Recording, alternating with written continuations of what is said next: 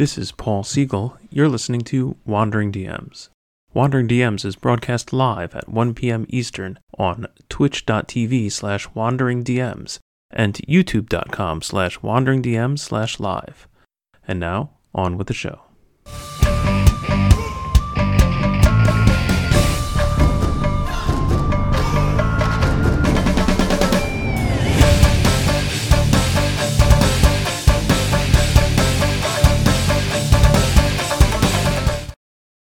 Hi everyone, welcome to Wandering DMs. I'm Paul. And I'm Dan, and on this episode of Wandering DMs, we're going to be talking about the new 1D&D rules draft that was just released three days ago. And this one is on the expert classes of rogues, rangers, and bards. And so we're going to critique. We're so, we're so excited to be able to critique those uh, as DMs who've played every edition to date. So I think we're in a good uh, position to uh, give some perspective on uh, what the changes look like historically. And uh, we'll be talking more all that and more today on Wandering DMs. Now, Dan, this is this is the second uh, PDF they've released, uh, expert classes. I presume that the third one will be called Companion, maybe. Is that am I right?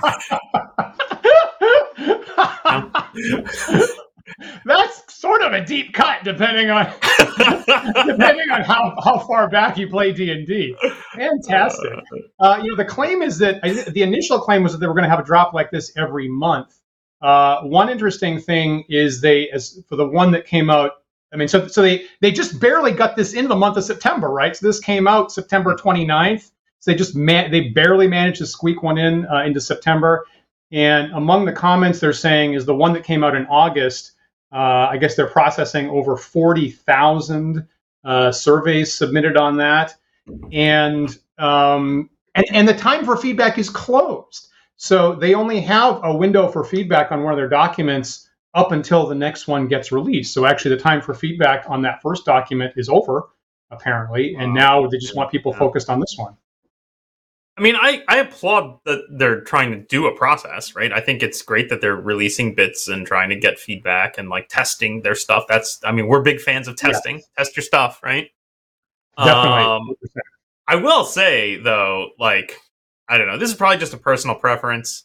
Um, but you know, I've always uh, I, I like I like my systems light and and easy to digest. Uh, for me, like the basic D and D book is comes in at 64 pages, and that's like the sweet spot for me for the size of a of a rule book. And I was reading yeah. this one. This second PDF, which covers three out of 12 classes that are going to be released in this game, was 37 pages long. And I and there's yeah. no art. This is just text. And I'm thinking, holy crap! How many of these are there going to be? How how big is this book going to be? Yeah, and you pointed out that uh, they, they say they're going to have, by the time they're done, they're going to have 48 subclasses, and this document only has three subclasses in it. So yeah. there's quite a there's quite a bit of more territory to go, and if there's there approximately 37 pages every month for the next eh, year and a half, maybe I don't know, year. Um, yeah, yeah, it's sizable. It's sizable. Now, no, no it's not. That, it's not just yeah. additive, right? Right. It's not just additive, like you Correct. were pointing out. Correct. That that that this document say. contains amendments to the first document, right? yeah, fascinating. So they have a they have a section at the back they're calling rules glossary, which which is you know a, a, a very refined presentation of changes they want to make to core rules up and up to mm-hmm. and including how a d20 roll works as well as you know other abilities and statuses and things like that and so the the document here and crawford in an interview said every single document we release, the rules glossary at the end completely entirely supersedes what came before. So at this point, ignore the entirety of the rules glossary changes from August, and now you just focus on this. And one thing that pops out, uh, go ahead. Does that mean does that does that mean is it meant to be comprehensive? Do you know, like if if something simply does not appear in a subsequent rules glossary, does that mean it was removed? I think so. I think that is exactly what they're saying with that. Yeah, and in particular, the, the real standout is, and and uh, we overlooked this change the when we talked about the first document a month back.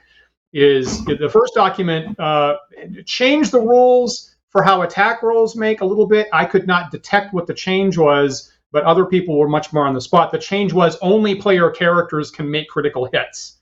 Monsters could not make critical hits. And so I think there was a lot of pushback on that. I personally really had a foul, foul taste in my mouth about that. And interestingly, what immediately came to my mind on the um, monsters can't do critical hits is Gary Gygax predicted this in 1978.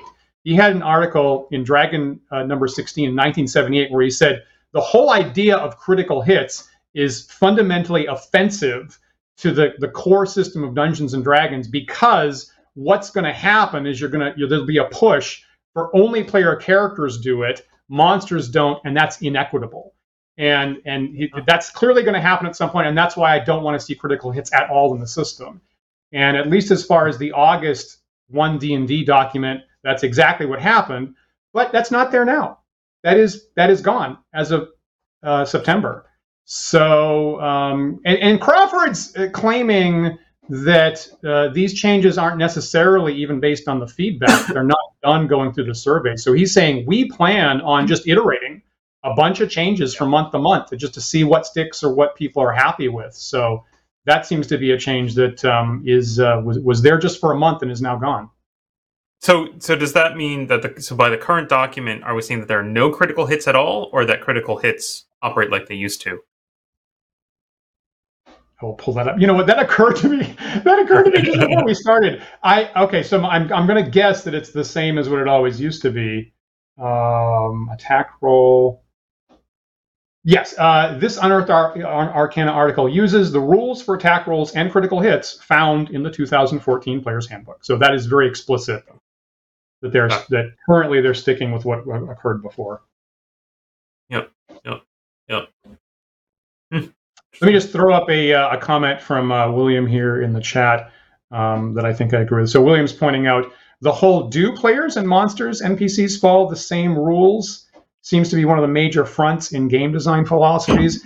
And I will say that the you know the original creators of D and D, uh, Gygax and Arneson and Frank Mentzer, were very explicit that they wanted um, equity between you know as much as possible between monsters and and players and things like give monsters a fair shake. Uh, and and Mentzer really not liking sweep attacks because because they only players get that. So that was very much on their mind, and obviously that's critiquable, and um, some people might not share that design, but that was very much on the mind of the original creators, for what that's worth. Hmm. Fascinating. Uh, let's let's dig into um, let's dig into what's actually in the document, right? Like the major hmm. focus mm. of this document is classes, right? right? Specifically, expert classes, which is I right. think amusing to me what to lead with a group called experts. yeah, and what is that? Right, so that's a new term, right? That's the expert classes is not a term that previously existed in fifth edition, and among the new categorizations is they have this idea of class groups, which hasn't existed until before now. So they're kind of holding this out as a new systemic thing. But you and I know, Paul, that this is actually a callback to exactly how classes were categorized back in first edition. And they got rid of it in third and fourth. Mm-hmm. here, I'll put this up on screen. This is this is the idea of class groups, right? So this document includes this idea that classes are now being grouped, and there are four major groups: experts, mages, priests, and warriors. Which you know is a convenient way uh, at first seemed like a convenient way of like, great, we, we, don't need to spend, we don't need to include all the classes in one document. We can split it up across four documents. But also, there's mention in there about how uh, sometimes, like, even though the groups don't have any specific rules themselves, sometimes rule other rules will refer to a group. So, you know, mm-hmm. this rule applies in this way if you're a member of this class group, uh, which is interesting.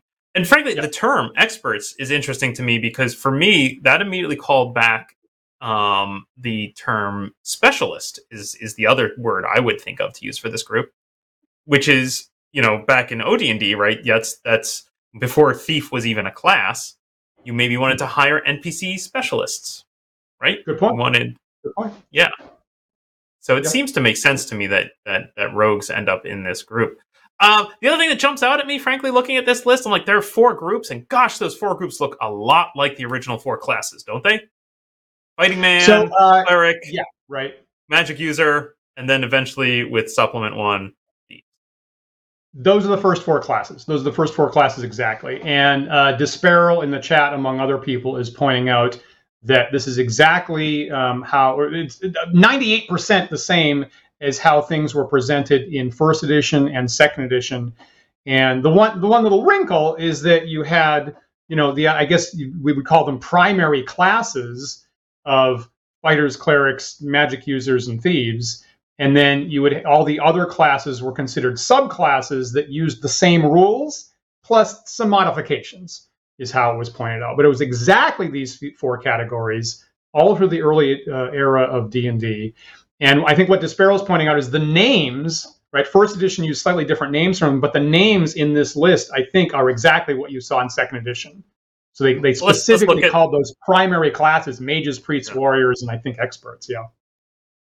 Let's let's look at that first edition chart, right? So so here you go. I mean, mm, monk is interestingly hanging out there at the bottom, yeah. but uh, yeah, right. It's Dark Fighter Magic is beef. Monk is its own weird thing. Mm-hmm. And of course, I mean, that's what's not showing up on this list? What's in the player's hand? What's in first edition but not on this list? Anybody? Anyone in the uh, chat? it's one of the classes in... we're talking about today. Um, what is missing? Gosh, I um uh nope, Rangers are there. go back to the old. Let's go back to the other list. Uh, bards, bards are missing. There you go, bards. Because in first edition, they're they're they're they're quarantined in the appendix. That they they're they're they're optional as of those rules. Um, and of course, um, someone was guessing uh, barbarian. Uh, that didn't show up until the, the, the, the, first edition Unearthed Arcana supplement, so it didn't right, exist. Right, right, right. Yeah. alongside uh, Cavalier and Thief Acrobat and some other unusual yeah. classes that you don't really see much of these days. Exactly. Um, yeah. Oh well, that it's is fascinating though. For what it's worth, I've been writing about these exact topics the last two weeks on my blog on uh, Delta's D and D Hotspot.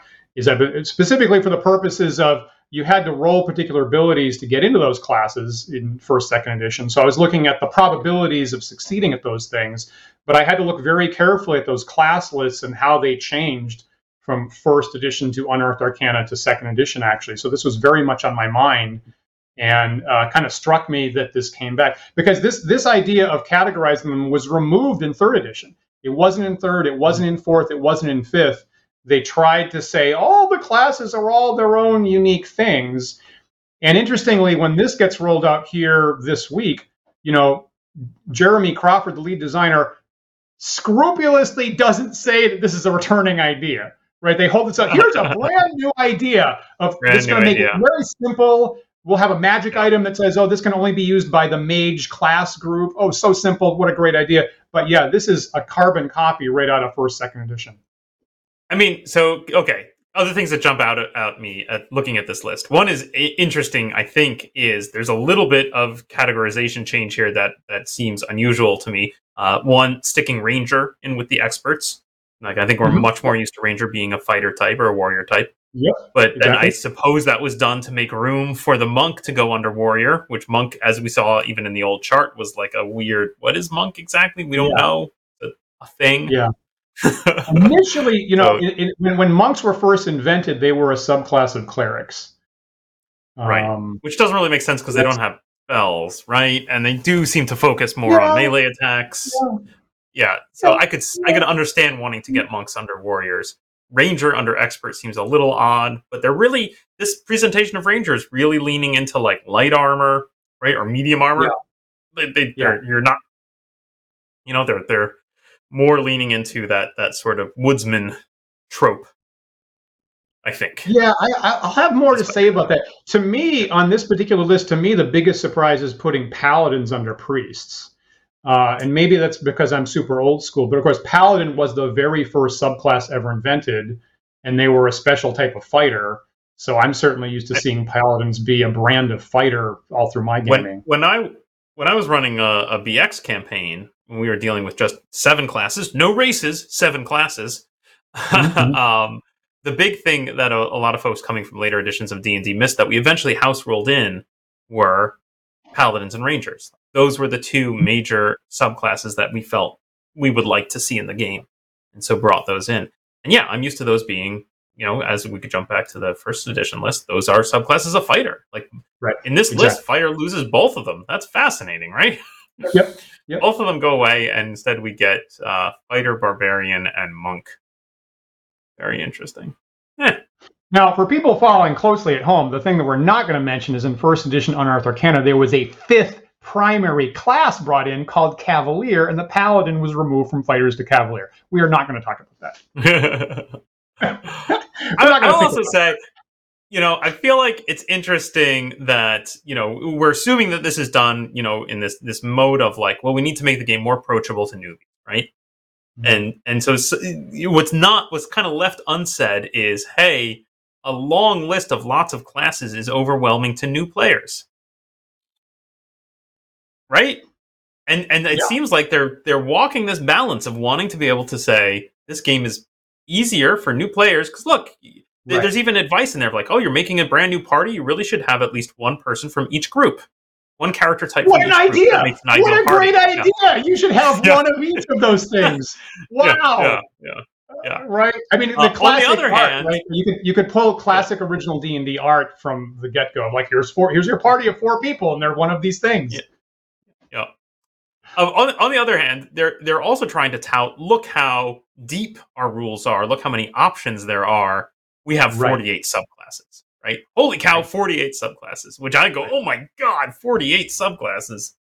Right. Whew, that's a lot. Of course, the meaning. There's a couple of great points you just touched on, Paul. There. Of course, the meaning of the word subclass has changed from what you and I are used to uh, in uh, first, second edition, right? So, uh, subclass was a, a class that was related to a primary class. You could be a fighter, or you could be a paladin, which is a fighter plus extra, you know, alterations to it.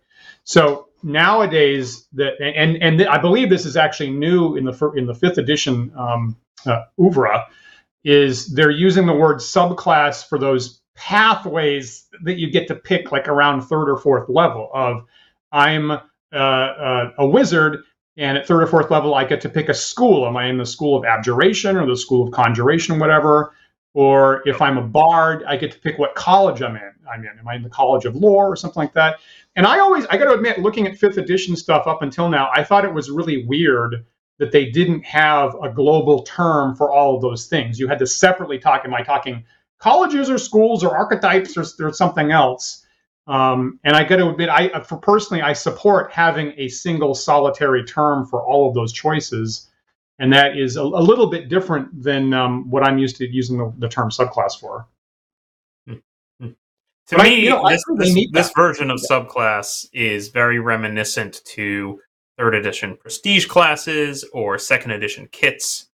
Right? This is a, mm-hmm. a, a Yeah. thing that gets added on. And frankly, I always, always, it always reminds me, frankly, of coming more from the world of video games where you have things like skill trees, right? If you remember, like playing playing good old uh, Diablo and trying to decide, or maybe it was Diablo 2, right? Trying to decide, okay, is my wizard going to go down the fire or the ice or the, you know, which branch of magic am I going to specialize in? Right. Right, right. Yep. Totally. Totally. But you know, it's for some of us it's uncomfortable to have these terms shift underneath us. So, you know, I'm playing first or second edition and subclass means one thing and now uh, in um, as of 6th edition, I'm going to call it, you know, subclass the same word is getting used for something different and sometimes that bothers my brain a bit. I can I can understand. But I you know, I I actually support that. I think they need one term for all those things that are really the same and that's that is a move that I would have made too, frankly. Dan, there's there's one other thing here in the text that talks about just classes in general that I wanted to get your opinion on. I'm going to show it up here on the screen because this jumped out at me right away.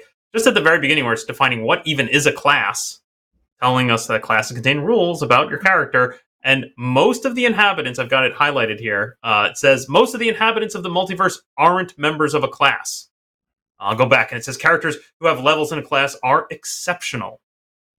Classes are the exception, Dan. Most inhabitants of the multiverse do not have a class. What do you think about that?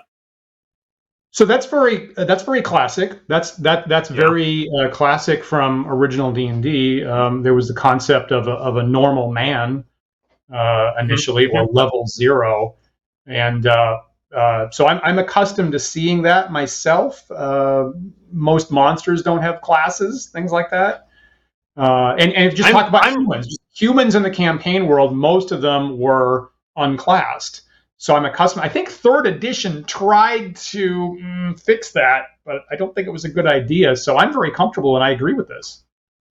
Yeah, I, it's always struck me as a kind of problematic, though, um, just from the concept of um, you're telling me that people who have a class are exceptional, but it seems like as you play D and D, especially as you start throwing in, oh well, these NPCs, these people of power, this this the the, the baron of this realm, this major NPC, they're clearly exceptional as well. They have to have class levels. You know, these monsters. So you come start coming with rules sometimes with like this monster has some class levels. We start doing that, right? And and my gut says, gosh, for something that says like uh, uh, someone who has a class is exceptional. There are a lot of exceptional people, and and I'm immediately reminded of the old Garrison Keillor line of uh, you know of his uh, hometown being where uh, all the Right. students are above average, like Right. or or frankly playing. I remember back in the '90s playing in a LARP where uh, everyone in town is a PC because who you don't have the bodies for people to portray common ordinary people of the town, and I'm like, it's weird. This town is full of heroes. There's a lot of heroes in this town. Maybe you get that in MMOs too, right? Like everyone's a hero. True. Where are the normal people? Yep, yep. There should be. I mean, I, and I think I think like at a table in a tabletop role playing game, it's easier to hand wave that there's several hundred or several thousand people walking through the streets in the market, and they're all unclassed.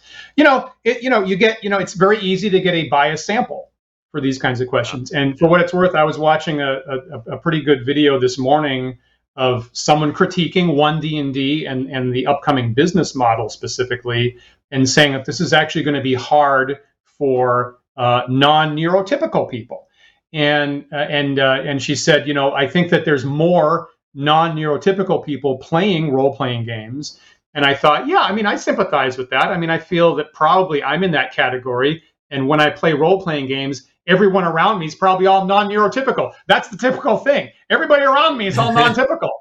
um, you know, if, when, when you're in a particular, uh, you know, niche Yeah. subculture, that's very easy to happen. So if you're if you're heroic in D and D and you're exceptional, have classes, quite likely you're going to be in a room with a lot of other exceptional class people. I, I feel that. Yeah, I don't know. It's, it definitely starts to break things for me. I feel like, in just terms of world building, that like it's hard for me to imagine a world where there are people running around who are this much more amazing than the rest of the world. Right? That would be a very, very different place from the world we live in. Right? That's very, very different from. Right? How would that impact society if you had people running around with these crazy powers? I think more than Well, we just. I think that you and I have um, have uh, debated this in other design questions in the past, actually. Yeah.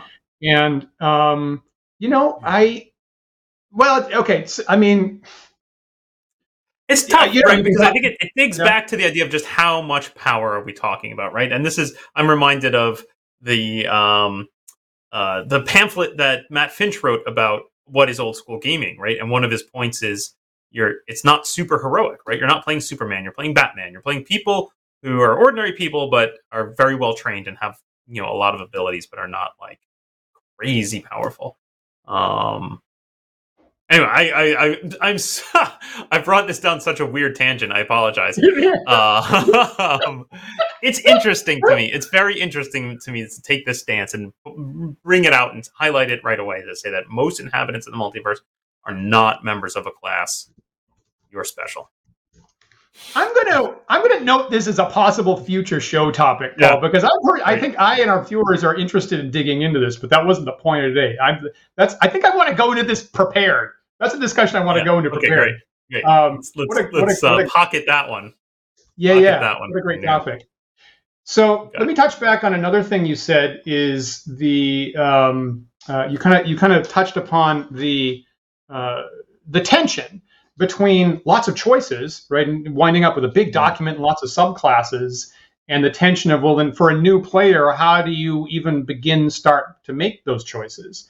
And so, that, so a bit of a tension between lots of options for customization and uh, analysis paralysis and uh, have it be difficult for new players to make a decision.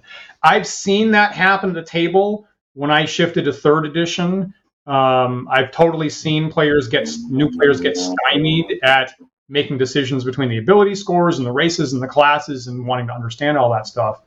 So what they start doing in this document, I think for the first time, they're very explicit about it, is that they start giving default options for every single choice. So for Yep. all the um, uh, the equipment, you, you you get a package of equipment. You get this equipment, or you could take the money and you can go shopping. The feats at every single level. Here's the feat that you get, or you could go pick one of the other feats if you like. The spells. Here's here's all the prepared spells that you will have at every single level for the entire uh, lifetime of your character. Or alternatively, you could go pick other ones. Yeah. It, it is it is interesting. I mean, we're certainly used to the idea of saying like there are lots of options, and then maybe that's too much. So here's a prepackaged set that you can just take just take the, the, the standard package, right? And this is flipping that on its ear and saying like definitely the way it's presented. You know, it's the same rule. The rule hasn't changed, but it, the Yep. presentation is you definitely have this. Okay, if you want, you can customize it, which is Right. fascinating, right? Right. Um, So I put it up on the screen here for the prepared spells. That's the one that jumped out at me. Just literally starts with you have the following spells prepared. Boom, boom, boom, boom, boom. Alternatively, you can prepare two zero level spells and one first level spell of your choice. It seems like a Bard. very awkward way of presenting that. You think I it's smart? agree with I think it's a- yeah. Yeah. No, I said this is for bards, is what I was saying specifically. Oh, this is for bards. The yeah, yeah. Okay. Um, I've got the bard uh, one up, but I think it does this for every spellcaster. Absolutely, of course. Yep. That, plus all the feats, plus the equipment, plus some other stuff. I, I do. I agree with you, Paul. I feel like this is awkward. Um, it, it's it's you know I, maybe it's just because it's new, but it, it feels it does feel awkward to me that it's it kind of buries. I feel that it kind of buries the idea that there are there's a larger spell list. Frankly, I feel like I could almost I could almost overlook that because you know you have these italicized parts. That I think that's what I'm going to visually focus on. And then Mhm. this alternatively, you can do something else that I guess is in some other page of the book that I need to go look at that I might not understand. I don't know. And the other thing is, it winds up if they're going to do this, because they do this here for every single separate level of Bard, from Bard level one to twenty. Here's the new spells you're going to be preparing, and that takes up a lot of text. That take I feel like it take like that list of just default spells takes up as much text as the rest of the class description. So this I'm is like, interesting then "Eh." because I kind of I kind of want to segue from here to to another another topic and and it's I I, I just want to point out that we're about half an hour in and we haven't even talked about the three specific classes that are in this Of document. course not. but but um here's here's a thought that struck me so one of the reactions one of the big reactions i'm seeing online a lot to, to 1d&d in general is actually some pushback around the way it's being sold right a lot of people seem to be very Mhm. unhappy about the fact that we're moving away from a you buy the game and now you own it right you, you bought the books we're done versus what appears to be moving into more of a subscription model right you're going to go onto d&d beyond you're going to buy licenses that has a renewal rate over a period of time. Uh, more content will be released. There's add-ons that you can buy, etc. But basically, you're going to be paying for this forever. Right. Um, now, this makes sense to me on a business side. Um, and and you pointed out that maybe this is just unique to my perspective, but but my gut says historically, Wizards of the Coast has been in the business of selling paper, whether that's books or magic cards or whatever. Their business model is we sell paper, and paper is a dying industry, and Wizards knows this, and they want to change that and say let's instead be in the business of selling software. And sure enough, that's how software gets sold these days. Is you know licenses and subscriptions and renewals and and and changes and whatnot. So uh, all of that makes a lot of sense to me from a business vantage. Whether it's good for the customer or not, mm, I don't know. But uh, all that makes sense. So what, why did I bring that up? What what jumps out at me in this is like, what's the UI going to look like, Dan? Is this really how they expect us to consume these rules, or am I going to go into D and D Beyond and license the books and hit the character builder, and then in the character builder, it's going to go, here are your spells. Click this checkbox to customize. Uh, that's a I trying to wrap my head around that. Um, That's that's And my I- gut I- says that that's what it's going to look like, right? You're going to Yeah, make I a mean, new I- I- character, and it's going to go, boom, you get spells. Here Yeah. they are. Your spells. Are, these are your spells. Click here to Yeah. customize. Yep. I, I, I, that seems that seems quite likely. Um, you know, and, and, that's to be clear, I, better. Yeah, sorry. Go on. I keep cutting I, off. I mean, I, I don't know. I mean, I, I I'm not in the the habit of, of building stuff online in the first place. Um, I, I, I, I will. So first of all, I, I agree with the people critiquing that. Right. So that was that was the, the the fundamental topic of the video that I was looking at earlier this morning. And and thanks to our patron Ash for actually pointing that out on our Discord server. Otherwise, I wouldn't have seen that. So I, I agree. It hits me. It, I feel like it kind of stabs me in the heart in a bad place if that's how things are going to uh, uh, twist into. Um, yeah, I think that the, the UI probably will be like that, or maybe it'll just be like it fills out your spells and then you know click here to change the spell. Yeah, yeah. could be Yeah, it. I think, but I think that presentation in the digital mode is my point. Is I think presentation in the digital mode will be easier to digest and feel more natural than it does as written here in I see. text, I see. Yeah, which I think is very Well, interesting. I, so the, the the nuance that I would add to that discussion, and we've said this before, is of course, uh, you know, Wizards has tried to make this move in the digital now going on 25 years, and they have never managed to execute. Uh, obviously, they brought in some uh, executives who are coming from software companies like Microsoft.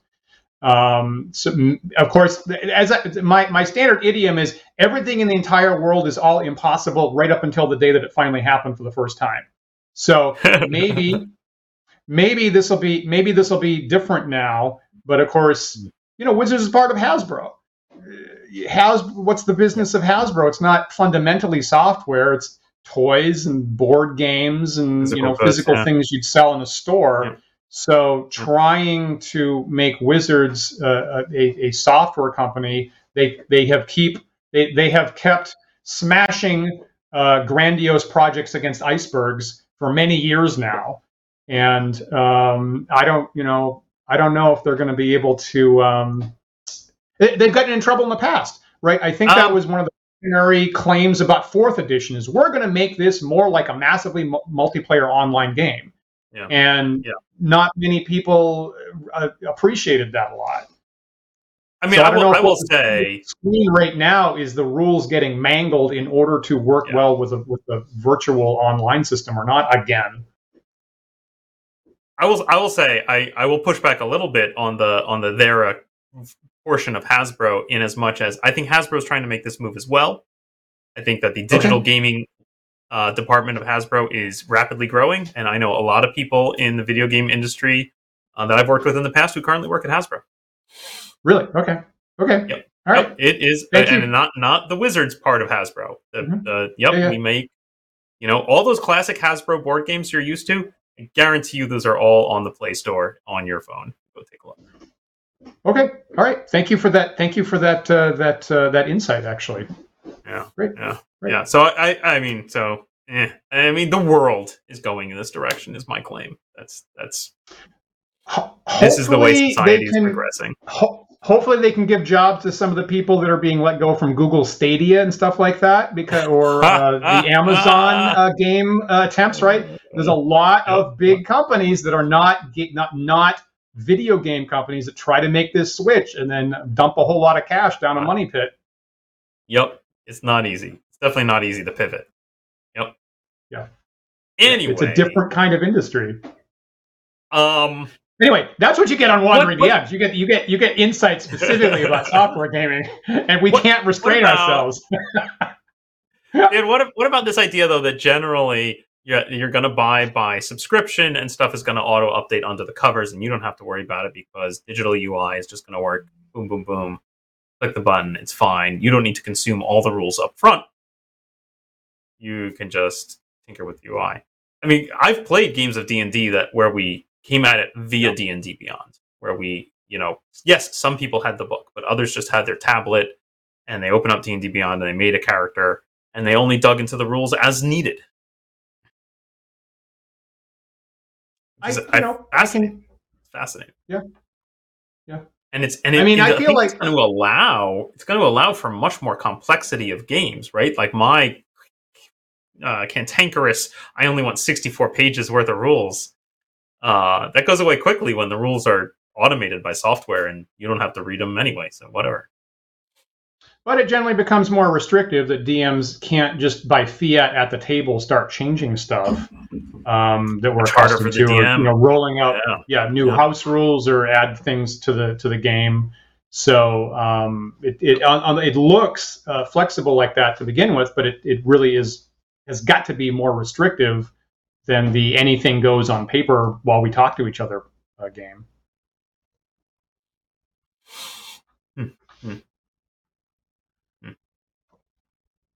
Let's talk about these classes. We should we should we should Yeah, before the sure. hour is up. We should actually talk about the three classes that are in this document, right?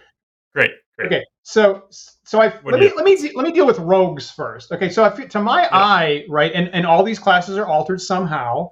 The the the over, the overall table of you know classes and levels and hit dice and uh, proficiency bonuses, those things are all identical. The number of spells per level for the bard is identical. In some ways, you know, this document is you know trying to hew much more closely to fifth edition than some other edition changes that we've seen. So that I feel like that's interesting. Um, the the the rogue, to my eye, what I want to call a thief, seems like it's changed the least. There's just a couple things that have moved around in their ability list, and more more or less, it pretty much looks the same as how it used to be. So. And that's and that's your fundamental thief. That was you know your fourth primary class in original D and D. It's kind of a mainstay. I, I'm not too surprised about that. Mm-hmm. hmm I think The- I, the, the- interesting thing to me about the thief, I will say, or or the rogue. Let me say the rogue, right? Because thief is the subclass they present here. I think someone earlier asked a question. I, I, I'm missing it. now. Someone asked like how many subclasses per class we're going to see, and I think my math suggests there will be four. Right? If there's going to be 48 total subclasses, and we're seeing Yeah, exactly. 12 classes. I'm going to guess four. Okay. So, agreed. um, right, but these these documents only give us one subclass per. Um, so the interesting thing about the rogue, I will say, especially the way like say terminology saw the rogue in fourth edition, is that we end up focusing on the sneak attack ability or backstab, as we used to call it. Um, that seems to be the primary. Like all rogues have this, and then thieves are interesting because they get all of your kind of classic cat burglary, hide in shadows, you know, move silently, et cetera, et cetera, type of stuff. Mhm. Am, I, am I right about that, or am I making this up? Yeah, I agree with that. Yeah i think that's it. And so it's an argument. There's an argument that possibly thieves are more like a fighter than a rogue because they're just a, they deliver a specific kind of melee attack. They they favor a single. Hmm. They're your glass cannon. They're a high. They're they're a melee fighting, high damage, low armor class. Hmm. Uh, I, I that that would be uh, an interesting novel uh, perspective to me. I think, uh, and we had a we had a we had a whole episode just about uh, sneak attacks, right? This, this Yep. year. So we hashed that out, and I think there's a lot of ways, a lot of different ways to assess whether the thief gets a sneak attack or not. And I think that maybe, uh, you know, by the original books, it was pretty rare. It was hard to carry off. Maybe it would only happen once per combat. Um, and I, I would say maybe initially um, the, the the backstabs were a fairly rarely utilized feature, and the other stuff was maybe more important. And over time, in order to give more equity in a fight, we've been m- more and more generous about permitting the thieves to get their sneak attacks. Um, so I feel like that's maybe colored a bit historically.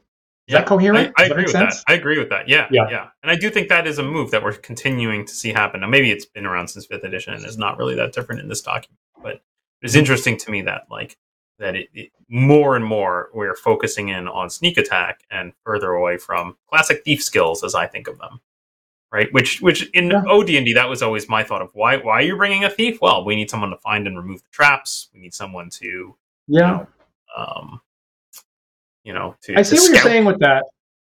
I see what you're saying with that. A lot, a lot of the thief abilities here are, and I, and I think this is, you could say this as far back as at least third edition, but a lot of the abilities are combat based. There's there's Yeah. cunning action, there's uncanny dodge, there's evasion, um, Mm-hmm. there's elusive, and, and all these things are combat related. There's also you know reliable talent. Um, uh, which is more what we think about. There's subtle strikes, that's combat related. So you're right. Most of these abilities are combat related, actually. You know, one thing I'll point out again on the everything gets a default is at third level when you're going to pick your subclass. Again, the language here is you gain the thief subclass if you're rogue. You gain, you gain the thief subclass, or another rogue or, subclass of your choice. So everything is all all, all phrased that way. Interesting. Interesting. Yeah. Yeah. Anyway, generally, I agree that the the thief, especially the thief subclass as it is presented here, pretty similar to fifth edition right. rogue. Right. Um, Very much so. You want to talk about bards or rangers? I, I do want to talk about bards. Yes. Um, and yeah. someday we ought to have a whole. We're in. Someday we ought to have a whole hour long bards discussion. Actually, so the things that I notice about bards is they're getting more healing abilities so they're getting these, I believe, these added default spells as they level up of healing word and restoration. And you, they can use their bardic inspiration in combat to heal. But for me, the biggest twist is uh, bardic inspiration used to be I give bardic inspiration in advance to one of my party members, and they get to decide when to use it. Now, that decision entirely uh, is retained in the hands of the bard. And when somebody mm-hmm. fails a check, the bard can decide to give them inspiration right this very second. And the decision of when to it's use that remains in the bard's hands instead of the person they inspired. That uh, kind of rubs me the wrong. See, once again, that's like the feel to me that feels like a mechanical thing that doesn't make a whole heck of a lot of sense in the fiction. So the whole idea of bard inspiration is the bard would sing or tell you a poem and now you're jazzed up and you've got an adrenaline rush when you go into the fight and you're better going into the fight. And now i don't entirely understand why this is called bardic inspiration. Like if i see you drop a cup mug if, if i see you drop something like a like a like a die or something paul i can't yell at you and go be better pick it up catch it right? And have you suddenly be faster in the instant that you're trying to do something. So yeah. I'm pers- I have a hard time wrapping my head around what the fiction is trying to tell us of the bard within a particular instant managing to make somebody better. Or maybe it's retroactive. Maybe we maybe it's retroactive. I, I I told you a poem five minutes ago, but we didn't bother to say it. And now we're retroactively saying I did that. Eh, that's the kind I mean, of thing that, that, that was my read make of me it. super happy. Uh, yeah. That was my read of it. I don't, is that is that we have to we have to metagame a little and step away and rewind time. But I did this thing. As an old schooler, I, I'm not fond of those tropes. Yeah. Yeah, that bugged me. Yeah. I mean, because the fiction does say, right? I'm reading it right now. It says you can supernaturally inspire others through words, music, or dance. This inspiration is represented by your bardic inspiration die. Sounds like. Yeah. So is, so is it so you're you still think it happened right in the past? Is what you're saying? Yep, yep, yep. I mean, and then it talks I, about exactly what you said about using it after the roll, and it says the creature rolls a die as the number, potentially turning the failure into a success. Right? Like, yeah. I, I mean, in the fiction, it seems to me that, yeah, somehow, I don't know. It seems weird that it that it's like altering the course of natural events. Yeah. Yeah, yeah, that's not for me. But, not not not my not my favorite way of doing things. I mean, you know, that touches on um, uh, heroic inspiration, right? What they're not what they're calling heroic inspiration, which just used to be called inspiration, right? Uh, which we see right. in in this document in the rules section, right? And I think that right. uh, um, you're about to. You, I think I we're about to hit the, the big how the the big change to how D twenty attack rolls happen here. right? Isn't heroic inspiration gives you advantage after the fact, right? You decide so after rolling the d20. Yep. yep. There you go. But you know, but again, the, the heroic inspiration was on your sheet, you know, so you, you received it previously. That's that's a known fact in the game. And then again, it's in the hands of the person with the adrenaline rush to decide when to use it. I'm less bothered by that. Now, okay, so now we're going down this pipe. So yeah, clearly yeah. they've been unhappy with how much this inspiration idea gets used in the game. So previously it was the DM says this is something that gives you inspiration, put it on your sheet. And as an amateur fifth edition player, it seems like not many DMs have actually been using that so much. Yeah. So I think I the designers are a little the- bit in all the- frustrated. Yeah. Yeah. In all the games of fifth edition I played, the answer was it got used not at all. Never. There you go. There you go. And so, thank you for that confirmation. And so, here in this Yep, document, they're yep. clearly trying to find mechanical ways to inject it more often in your game. And in this document here in September, the way is did you catch that? Did you see how Yeah, there's more natural inspiration one. going to happen? You roll a natural boom, one on a immediate- 20 and you get inspiration. How do you Yep. how do you like how do you like that? Roll a natural one, you get inspiration bonus. Yeah. Yeah. I mean, it's a way to ha- I mean, I do like, frankly, okay, first of all, I don't like the idea in general. First of all, Yeah. right? When, when I was playing Savage Worlds, bennies are about one of the first things I want to get Mhm. rid of. I don't There like the like you get these magic points that you get to use, and and I especially don't like it tied to like and it's a reward the DM gives you for like doing a good job or you know it, it was it was often like good role play, good role play, which is such a subjective thing, and inevitably it means half the table gets them and half the table doesn't. Or like, oh, you did a really good job at this, which means what? That you just you rolled really well, you rolled high. So in that case, it's just Mhm, like roll a twenty and get inspiration. Would you feel better if it was roll a twenty, you get inspiration? Uh, I think that I mean I, they've considered that. I think I okay. My here's my take. Yeah. I, I might. I actually I think I would feel better if it was if, if it was roll twenty. I mean, from my perspective, again, you ought to hurt on a one. A one, your one really ought to make you very sad Yeah. as a character Yeah. and a player. Yeah. And I'm Well, I'm used to using a, you know some kind of fumble rule on a natural one. That's what ought to happen there. But more fundamentally, and I, I agree with you on, on both Paul's uh, both points, Paul, about um, Savage Worlds. Is as a as an amateur game designer of things like my Book of War uh, war game rules that we're we're playing Thursday nights now. If I ha- try to inject a rule and it keeps giving me trouble at the table, and we forget about it and it doesn't work properly, that that's a sign I should remove it. It wasn't a good idea. If it, doesn't work at the at the table, that's a sign I should remove it. It wasn't a great idea. And if if the if the current D and D designers are frustrated by inspiration not being used enough, the proper solution is remove it. Make the game a little bit simpler. Get it out of there. And obviously, that is a mechanic that has been seen in other games. Do not try to make D and D every single game in existence. Don't try to mash together every mechanic ever seen in a TTRPG. Right? It's it's it's don't don't multiply these things endlessly. That's a rule that's apparently not working for D and D. Just snip it out. That's the right answer. Okay. I, I, I want to ask you a question here uh, about heroic inspiration because this is the argument I see Oh, no. coming up based on this rule. I rolled a natural one. Oh no, you fumbled, but I gain heroic inspiration. Can I spend it right now? Right now on the roll that was a natural one. Heroic inspiration gets played after I fail a test, right? I can spend it to Get it. gain advantage. Cut it. Cut it. Sell it. Yeah. yeah, yeah. And I feel like it's not in the spirit of the rule because I'm reading the text right here and it says this heroic inspiration represents a character's resolve to do better after fumbling an attempt. Sounds like it is, yeah, it is, uh, uh right. Yeah. Yeah, uh, I'm, I, not, I'm not a I, I not a vote cut it. I vote cut it. Yeah. You're, this, you're just you're clearly scrambling around in desperation, trying to fit more more inspiration in the game. It's it's not working. That would be my suggestion. But we should talk about Rangers, right? So before we got about Okay, five minutes to talk about Rangers, and I feel that Look at her agents. um, you pointed out it's like that was the first thing that popped out at you of being more odd to be uh, in the expert um, category class group and I feel that. Rangers probably have the largest number of changes in this document. And in particular, it seems to my eye that they get a lot more magical. Like many of their abilities that used to be kind of concrete in the fiction have now become all magic.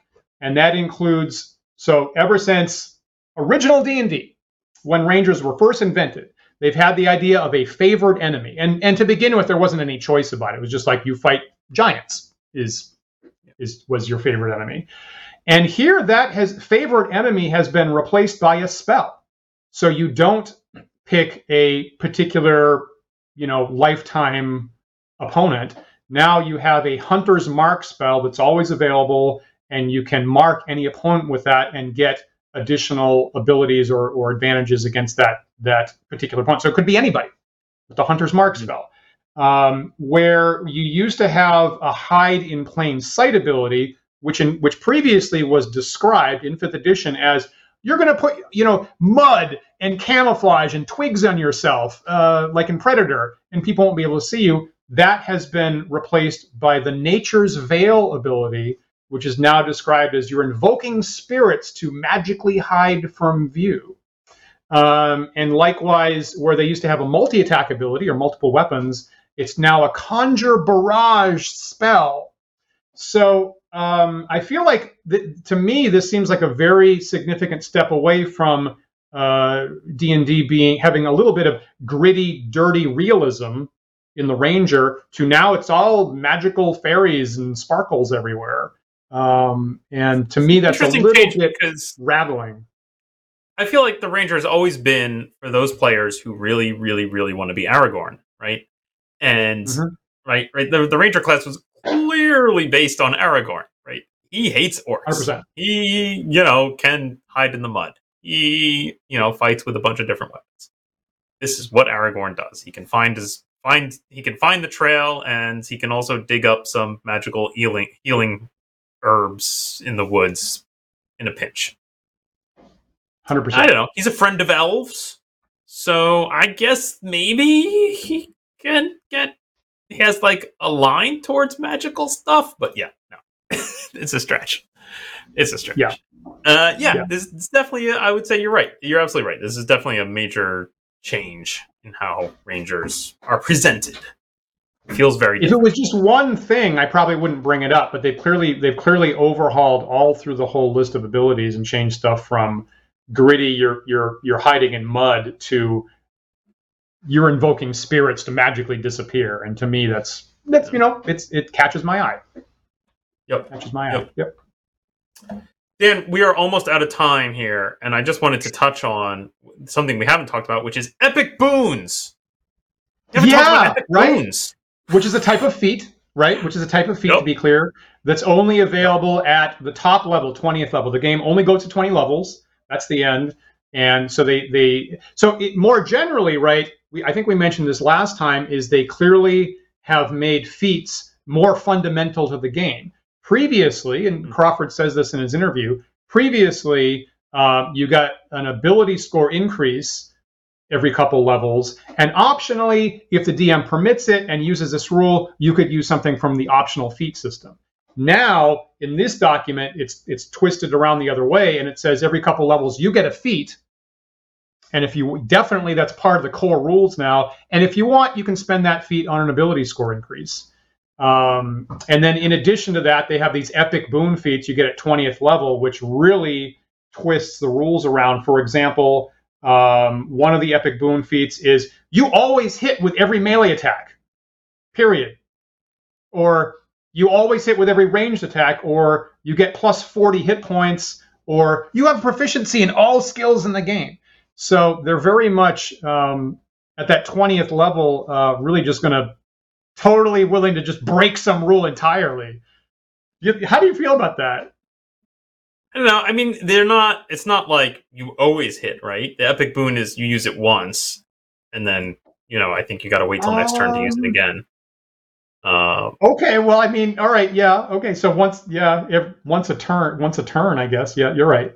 yep, once a turn, right? Right, And probably right. at twentieth level, I'm guessing you have I don't know three or four attacks, right? Probably. Okay, okay, Somehow. great. But but Oversight still, yeah. I part, mean, yeah. I don't know.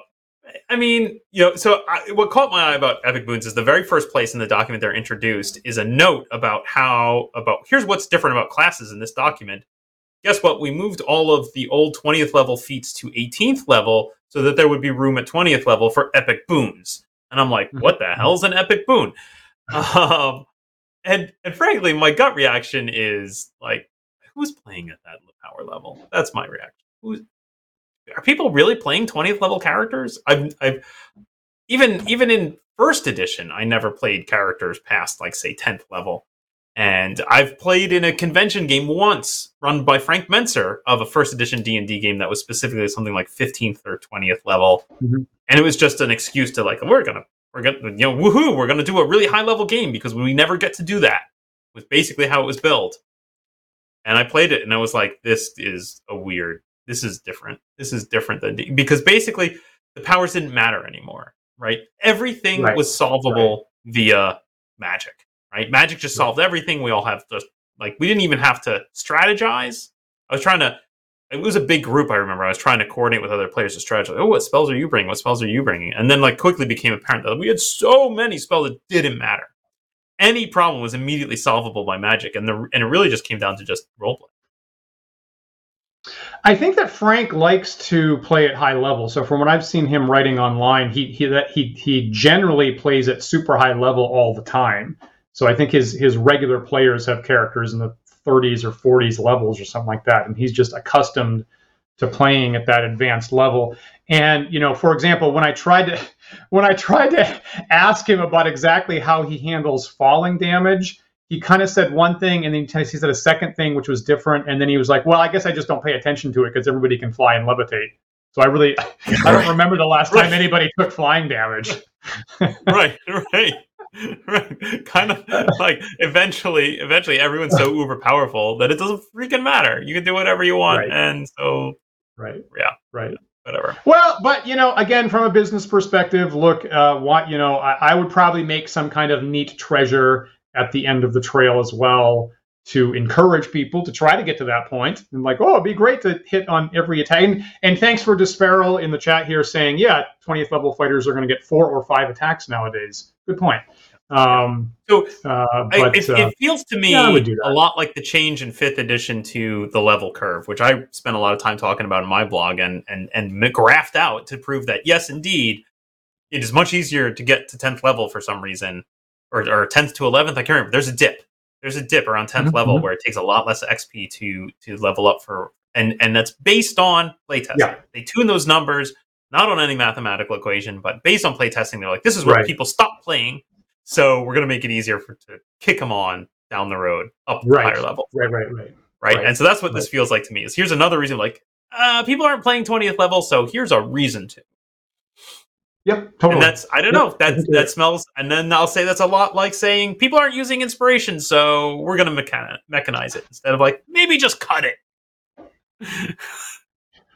they should cut it they should cut it Maybe, you know every time i brush up level. against every time I brush up against fifth fifth edition and have the experience uh, steps from level to level not be a formula, it just bugs the heck out of me. I'm like, what? I can't. So I can't just remember it like I normally can in classic D and D. I have to look at the table. I mean, you know, and and technically that's also something that they try to keep wrapped, you know, uh, not uh, in the public. Uh, uh, open gaming documents too, so that might have been another reason why they did that. But uh, that, um, yeah, eh, good, strong You've- argument, Paul. Very strong argument. You've you've run OD and D games for us uh, in the past where we are like eighth, ninth, tenth level, and that feels to me like the top of the power scale.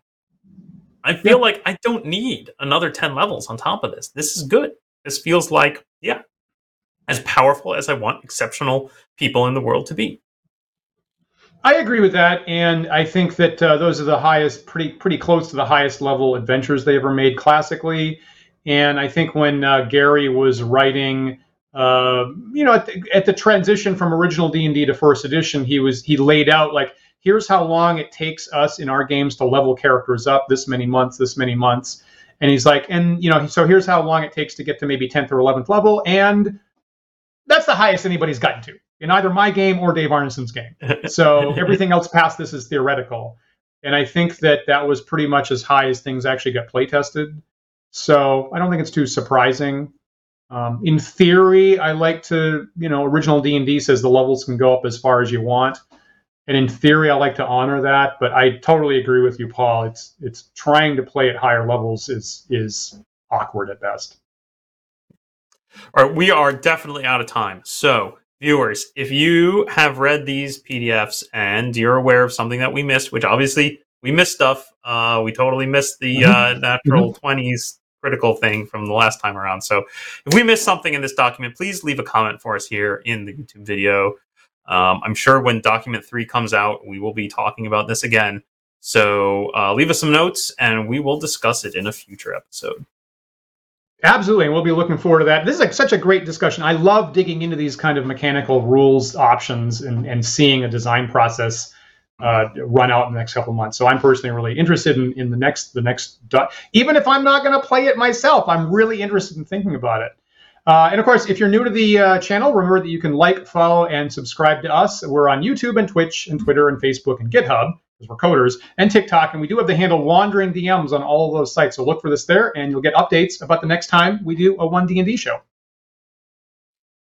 Uh, if you prefer to listen to our shows in audio only podcast format, um, you can do so. Those files are available at our website at wanderingdms.com and through various podcast carriers such as Spotify and Google Podcasts and iTunes. If you are listening to us at one of those sites right now, please take a moment to rate and review us there. That helps other users of that site find us, and we really appreciate it. Yeah, we really do. And of course, huge thanks to our patrons who support the Wandering DM show. And if you'd like to join them, please visit patreon.com slash wandering DMs. See a couple different tiers. Uh, among the benefits is our private Discord server, and we constantly have ongoing conversations about all of our shows and old school uh, rules and fifth edition rules uh, going on there, and we get great insights that we can fold into our shows going forward. Um, and we have uh, after uh, after party chat right after every show, so we'll be there in about ten minutes to continue this discussion about uh, one D and D and how it compares to earlier rules live on video. And we hope that you can uh, join us uh, there for that. you'll be there for that today, Paul. Yes, I will indeed. Awesome, awesome. Yep, yep. Uh, so come, other... come join us. Um, I'm, I'm sure we'll dissect these uh, documents even more. I, am willing to bet that a few of our viewers have dug into them themselves. Absolutely, of course. And look for our other shows. I'll be back tomorrow night, uh, Monday night, 11 p.m. Eastern Time, as I play more classic first edition AD&D video games like Pool of Radiance is what I'm working through right at the moment. We'll have another Book of War wargaming show happening a week uh, from Thursday. And, you know, I'll just throw out one of the bullet points in this one D&D document of things they're going to do in the future. There's only eight bullet points, but one of them was streamlined rules for making a base for your player characters. And that is exactly what Paul and I were initially going to talk about today. So we're going to talk about that next week, uh, next Sunday, strongholds for your player characters in D&D. And maybe we're going to predict something you might see in one D&D if it's a good idea. So uh, please join us for that. We are live every Sunday at 1 p.m. Eastern Time, so we hope you'll join us again next week for another thought provoking discussion. We'll see you then.